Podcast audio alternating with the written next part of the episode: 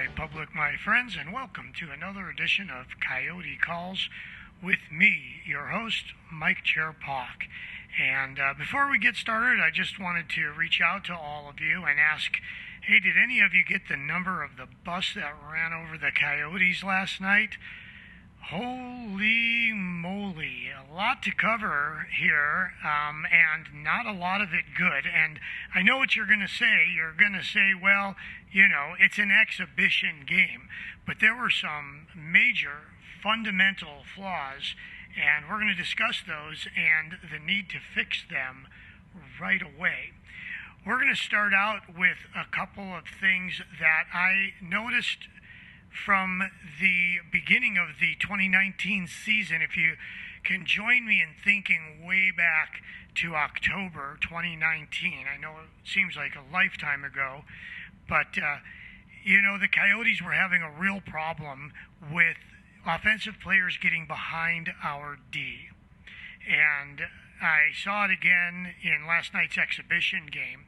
And while, yeah, you're shaking off some rust and it's only an exhibition game, et cetera, et cetera, still, these, these are things that can't happen at any time. I mean, this shouldn't even be happening in a scrimmage with your own team, letting offensive players get behind the D. And it didn't happen once, it didn't happen twice, three times in the first period alone. We were caught flat-footed in the neutral zone and ended up either with an odd man rush or uh, breakaway. And so this is something that going into the playoffs, it, which is two days from now, it has to be addressed. The positive on that is back in October when I made the observation that this needed to be addressed, it was addressed in short order.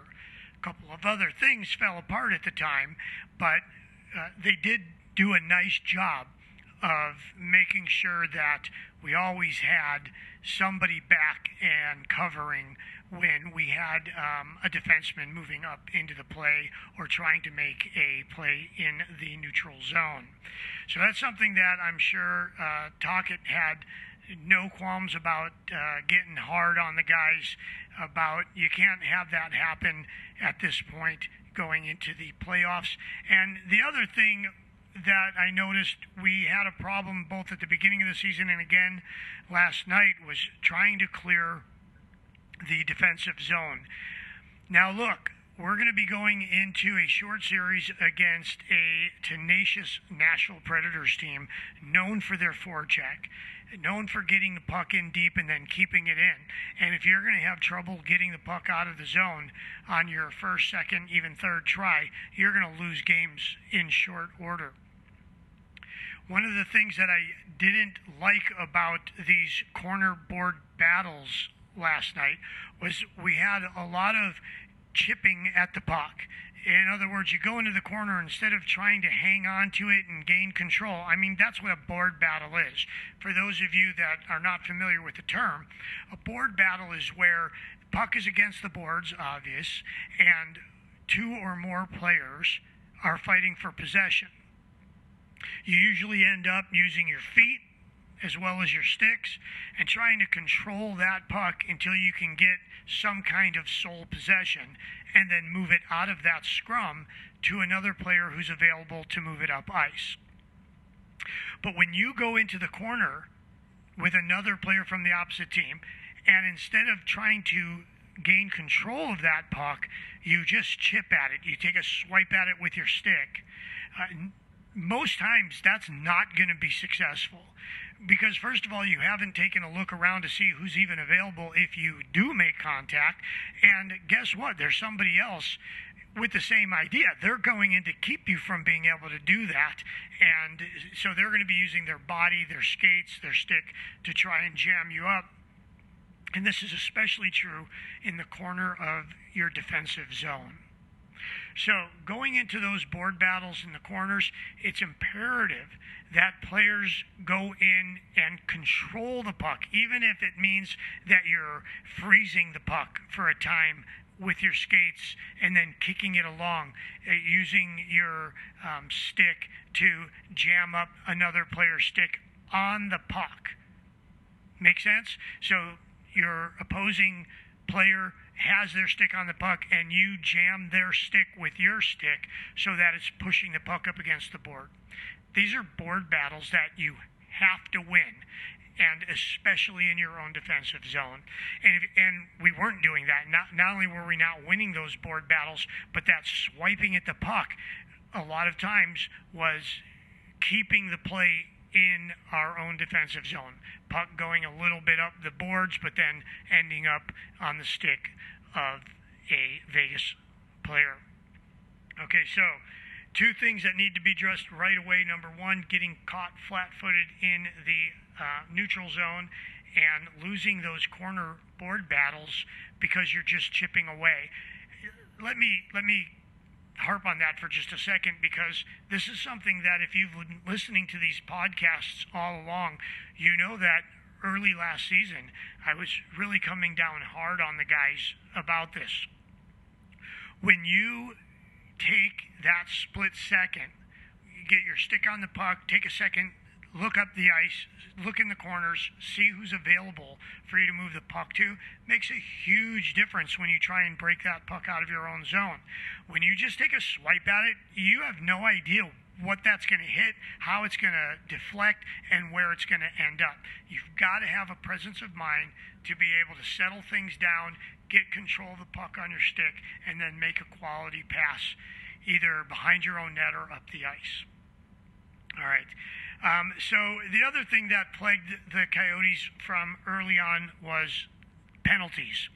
And we can talk about officiating if you want, and it's an easy way out. I'm sure that you, as well as I, saw several instances where penalties could have gone against Vegas and they weren't called, and then the same type of play uh, on the part of the Coyotes ended up in a uh, penalty. So the hit to Nick Schmaltz was horrible. In slow motion, it looked blatant. Big guy coming at a smaller guy. Did the elbow come up? I think it did. Should it have ended up? You know, it's funny that somebody else ended up with a penalty on the play for, yeah, it was a hold, but it was a very minor hold. And then the big play, the elbow to the head, that knocks a guy out of the game, no call. And this is something that we all need to get used to. It's not only the players that are shaking off rust, it's the officials as well.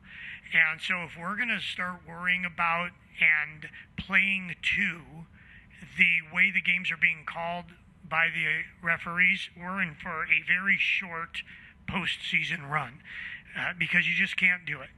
They're going to see what they see. They're going to miss what they miss. It's nothing new. It's an age-old story.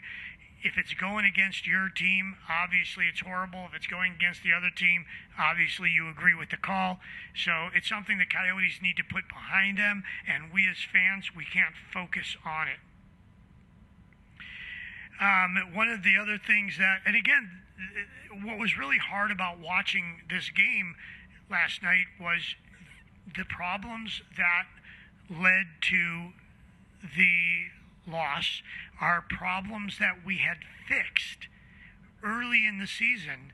And for some reason, it shouldn't come back. I mean, you took a couple of months off, I understand, but it's part of the system.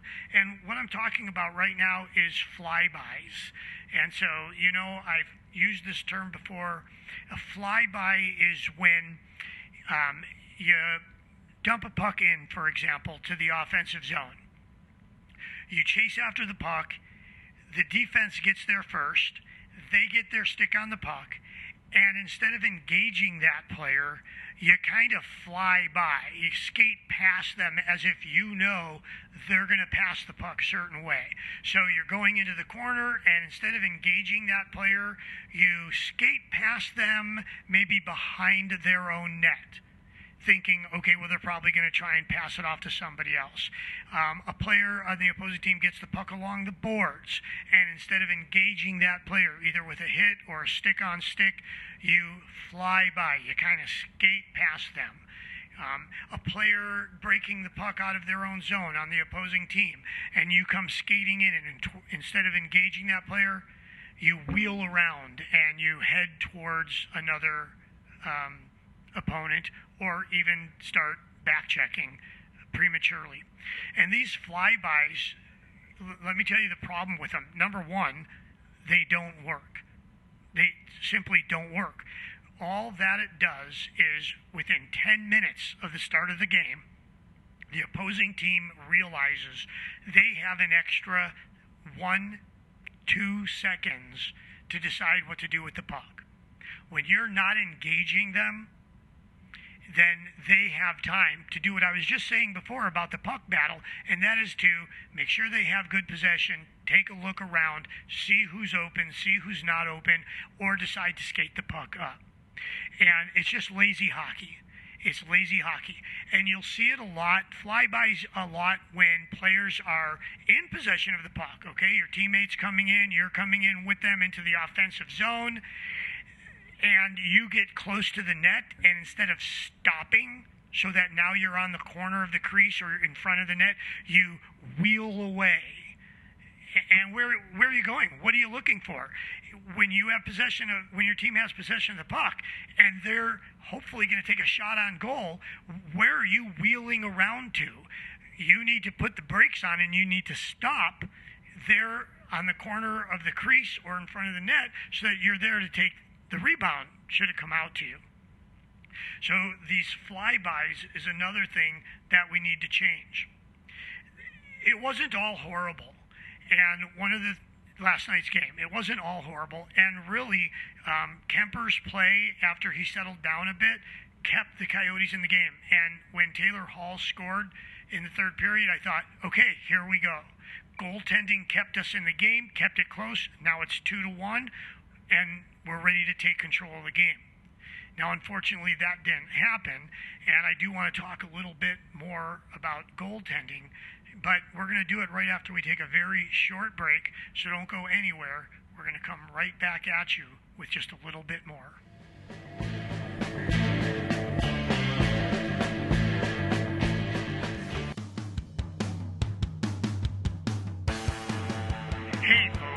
Looking for an exciting, non-stop, non-contact sport utilizing many of the strategies of hockey, you have got to try out the new sport of Sabaki Ball.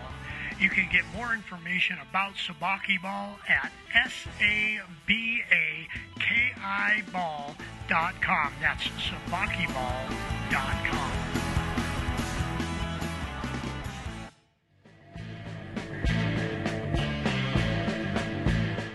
Okay, we are back, and thanks for hanging with me. We're going to talk a little bit about, you know, there were some positives. There's some things that we can look at from last night's exhibition game against Vegas and go, okay, well, that was nice. Um, definitely Taylor Hall looked engaged. Definitely looked engaged. Made a couple of bonehead plays, but definitely was engaged in what was going on. Connor Garland, of course, you know, we never need to question the boy. He's always going to have his mind game. I thought he came out kind of slow in the first period, but uh, he definitely got his wheels going by the third period as well. Um, uh, the defense, other than getting caught flat-footed a couple of times, I thought played a fairly solid game. The penalty kill, I know that we gave one up, but uh, the penalty kill looked pretty solid. I thought they played Uh, pretty well, and we're able to kill off a four-minute penalty to Ekman-Larsson. Uh, uh, not Ekman-Larsson, I'm sorry. I think that was uh, Dalmerson. What was that about? I mean, talk about a guy that doesn't normally get tagged for unsportsmanlike conduct, but I think he was probably sick of the officiating at that point as well. Um, I thought he had a pretty good game, though, overall. So uh, where was Phil Kessel? Again, you know, listening to him after the regular season was canceled and, you know, he had been playing injured and now he feels one hundred percent. I'm going to come out.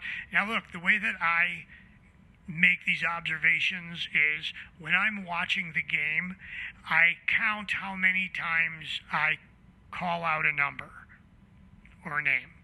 So, you know, I'm watching the game. We're breaking into the zone. Oh, nice zone entry by so-and-so. And if I haven't called your name in quite a while, then your feet aren't moving. You aren't part of the success of the team. You're part of the problem. And so, yeah, I'm, I'm looking at a couple of guys that I was really hoping to see more from. Now, look, again, I wanted to focus a little bit on some of the positives. But so Taylor Hall, I liked his game. Ekman-Larsson, I liked his game for the most part. Got caught flat-footed once or twice. Uh, Connor Garland, I liked his game. Um, wasn't all that thrilled with Keller, but, you know, there's that's nothing new. I think I've got to get over my dislike of the way he plays the game. But um, I thought that uh, uh, Schmaltz was playing well before he got hurt. But let me go back to the goaltending, because that is something I wanted to make sure to touch on. Uh, so the first goal given up on the two-on-one, shorthanded, not much you can do on that. I think that you kind of know the pass is going to come across, and um, I think that in hindsight, Kemper's probably thinking that is one he should have got in the glove, and he missed it. Not by much, but it's a bang-bang play right there, two-on-one, shorthanded, and at the start of the game, too, relatively early in the game. And so you haven't had a chance to really get your groove on, as he showed later he was able to do. So we're going to let that one go. The second goal, you know, it kind of looked like it went off of a body there in front. I, I didn't get to see it often in slow motion. I might actually watch the replay on uh, Fox Sports Go and uh, take a look at that again and slow it down for myself. It looked like it went off of a body right before it went in front, but without a doubt, um, he was screened. Kemper was screened on the player play, and just not a whole lot you could do. It was a goal. The shot shouldn't have happened. You know, when, when you have the offense coming in and you're allowing them to push your defense back, as happened on that play, somebody's taking the wrist shot from the hash marks. You know, that's a defensive error. You shouldn't be allowing that player to get that close in. So, again, I thought, other than the two goals that, although Kemper may have wanted him back, I don't really think those were his fault. I thought he played a a really good game, a really solid game. It kept the Coyotes in it, and as I said earlier, uh, when Hall scored that goal, funny goal, by the way, talk about a dirty goal, you know, and I'm sure I'm sure he would rather have sniped one in than that bouncing pinball that went in, but still, uh, right there, you're back in the game because of your goaltending. Moving on to Antti Raanta, I thought he looked okay. I thought he looked okay. Um, the goal he gave up, if you watch the play, he got caught cheating. And go back and watch the replay in slow motion, and you'll see that his eyes followed the Vegas player with the puck towards the corner, and then decided that the shot wasn't going to come, and instead it was going to be a pass. And you can watch Ranta's eyes as he looked into the slot to see where the pass was going to go. And the next thing he knew, the puck was coming up over his glove hand. And so it's really interesting to watch. And I, and I love that kind of nuanced stuff where a brilliant save is made because you did take that peek into the slot. The pass did go to that guy in the slot, and you saw it all the way, and you look like a genius. Unfortunately, when the pass doesn't come and that weird shot from the corner uh, goes in, you kind of look dumb. Uh, but anyway, I thought both goaltenders did okay, and they should not be a problem. I'm looking forward to the start of some real play Sunday morning. I hope you're all going to be joining me and watching the game. In the meantime, stick with them. They're going to be okay. Let's bring it, boys.